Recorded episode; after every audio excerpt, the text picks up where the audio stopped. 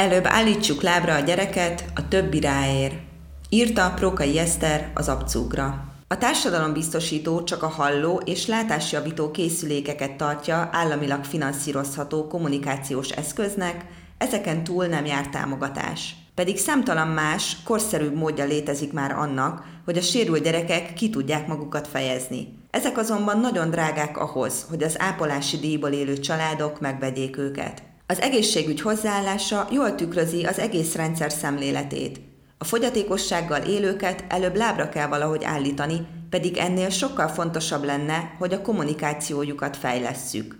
Az azonban sokszor csak az iskolában kezdődik el, amikor már túl késő. Farkas Kriszta az elmúlt években nagyon sok módszert és eszközt kipróbált azért, hogy fiával valahogy beszélgetni tudjon. A 14 és fél éves Ágoston halmozottan sérült, agyibénult, kényszermozgásos, finomabb mozdulatokra, cédirányos mozgásra nem képes, tárgyakat megfogni, beszélni, írni és olvasni nem tud. Azonban épp tudatú és fejleszthető. Ágoston koraszülöttként 31 hetesen jött világra, egy kórházi fertőzés következtében pedig ciszták alakultak ki az agyában. A fiúnál a kommunikáció évekig kimerült egy mosolyban vagy a sírásban. Előbbi az igent, utóbbi a nemet jelentette. Ágoston szeret zenét hallgatni, nézni a cinkéket az új budai lakótelep erkélyére szerelt madáretetőn, a mesék közül pedig a bogyó és babócát. Krista nem akarta elfogadni, hogy nem képes kommunikálni a saját gyerekével, ezért addig ment és kereste a megoldást, míg rá nem talált. Tudtam, hogy van annyira értelmes és jó pofa ez a gyerek, hogy én szeretnék vele beszélgetni. Mondja, miközben a kislakásban mutatja Ágoston szobáját. Egy Tobi névre hallgató, szemvezérelt eszköz volt az, amire hosszas kutakodás után végül rátalált. Ez úgy működik, hogy egy speciális szoftver segítségével egy speciális szenzor figyeli a képernyőt néző szem mozgását, és azt jelzi a monitoron. Az eszköz a hozzátartozó programmal együtt azonban közel 1 millió forintba kerül, amire a családnak nem volt pénze. Az anya ezért a Nemzeti Egészségbiztosítási Alapkezelőhöz, a volt OEP-hez fordult. Azt szerette volna, ha a társadalombiztosító támogatja az eszköz megvásárlásában. A kérelméhez csatolta a szakorvos és Ágoston gyógytornászának véleményét, amik szerint a Tobi eredményesen fejleszti a fiút, és fontos szerepet játszik a tanulásban. A kérelmet azonban elutasították, mégpedig azzal, hogy a kommunikáció segédeszközei közül az egészségbiztosító az optikai segédeszközöket, a szemtől szembeni kommunikációs eszközök közül pedig a hanggenerátorokat és a hallásjavító készülékeket támogatja.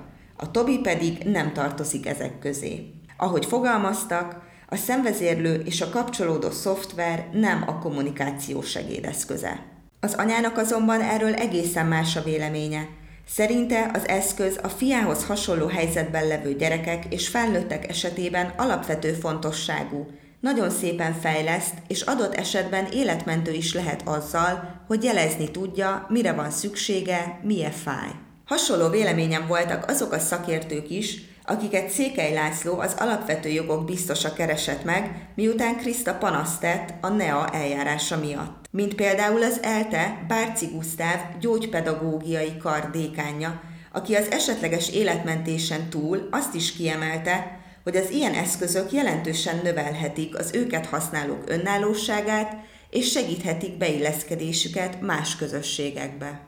Az Egyetemes Tervezés Információs és Kutatóközpont az eszközt használó, négy végtagsérült gyerekeket és felnőtteket kért meg, mondják el, mit jelent nekik a Tobi. Egyikük egy 22 éves, nyaktól lefelé bénult, ágyhoz kötött fiatalnak, jelenleg a szemvezérléssel irányított számítógépe az egyetlen eszköz, amit önállóan tud használni. Ezzel internetezik, a közösségi oldalakon kommunikál a barátaival, családtagjaival, online ügyeit intézi, tanul, hogy később ismét dolgozhasson. Egy kilenc éves, beszédképtelen, kerekesszékben ülő gyerek az iskolában is ezt használja, ezzel beszél a tanárokkal, társaival, a tanórákon a feladatokat ezzel képes csak önállóan megoldani. Egy másik, 12 éves, születésekor agyvérzést kapott, beszédképtelen gyerek szintén a Tobi segítségével tudta elmondani, hogy hány éves, milyen zenét szeret, mit csinál szívesen a szabad idejében. Krisztályik végül a Lépjünk, hogy léphessenek közhasznú egyesület közreműködésével jutottak hozzá az eszközhöz.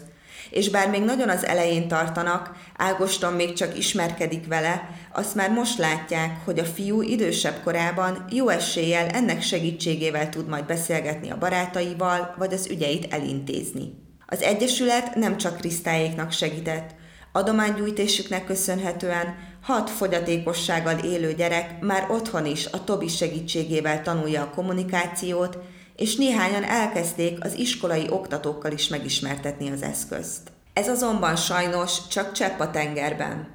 A probléma ugyanis jóval összetettebb annál, mint hogy a társadalombiztosító nem támogatja az ilyen eszközök megvásárlását, mondja a civil szervezet elnöke, Csordás Anett, aki maga is egy fogyatékossággal élő fiú anyukája. Erik példáján keresztül pontosan látja, mennyire félrecsúszott Magyarországon a sérült gyerekek fejlesztése. Míg az Egyesült Államokban már egészen korán, két éves kortól foglalkoznak a kommunikációval, így mire bekerülnek az iskolába, megvan az az eszköz, amivel a legjobban ki tudják fejezni magukat, addig itthon 6-7 éves korban kezdenek el egyáltalán arról gondolkodni, mit is lehetne kezdeni a nem beszélő, kezét mozgatni nem tudó gyerekkel. Már ahol kezdenek valamit velük, és az egésznapos fejlesztés nem annyiban belül ki, hogy a gyerek egész nap ott ül a kerekesszékében, ahol reggel a szülei hagyták. Nálunk valahogy az egész rendszer arra fókuszál, hogy a sérült gyereket előbb lábra kell állítani, minél inkább a mozgását fejleszteni. Ez az elsődleges fejlesztési cél. Azt gondoljuk, hogy akkor majd sokkal jobb lesz minden, ha menni tud a gyerek. Pedig legalább ilyen fontos, vagy talán még fontosabb lenne, hogy minél előbb megtanítsuk őket a kommunikációra. Hiszen, ha megértenek minket, tudunk kapcsolatokat létesíteni, így jóval könnyebben része lehetünk bármilyen közösségnek, mondja Csordás Anett. Nem kell mindenkinek szemvezérelt eszköz. Nem az az elvárás, hogy minden érintett milliós gépeket kapjon. A cél az lenne, hogy idejében kiderüljön, kinek mi a legjobb. Ha valakinek a laminált lapra nyomtatott kártyák válnak be, amik lényegesen olcsóbbak, akkor tanuljon azzal. Csak induljon el végre egy közös munka a döntéshozók, szülők és a rendszerben dolgozó szakemberek között, mondja az Egyesület elnöke. Szeretnék elérni, hogy elérhető távolságban legyenek olyan helyek, ahol felkészült szakemberek már egészen picikoruktól elkezdenék felmérni, mi az ideális módszer, a szükséges eszköz megvásárlását támogassa az állam, a szülőknek pedig segítsenek abban, hogyan is kell otthon használni. Ez utóbbi például Krisztályéknál is probléma.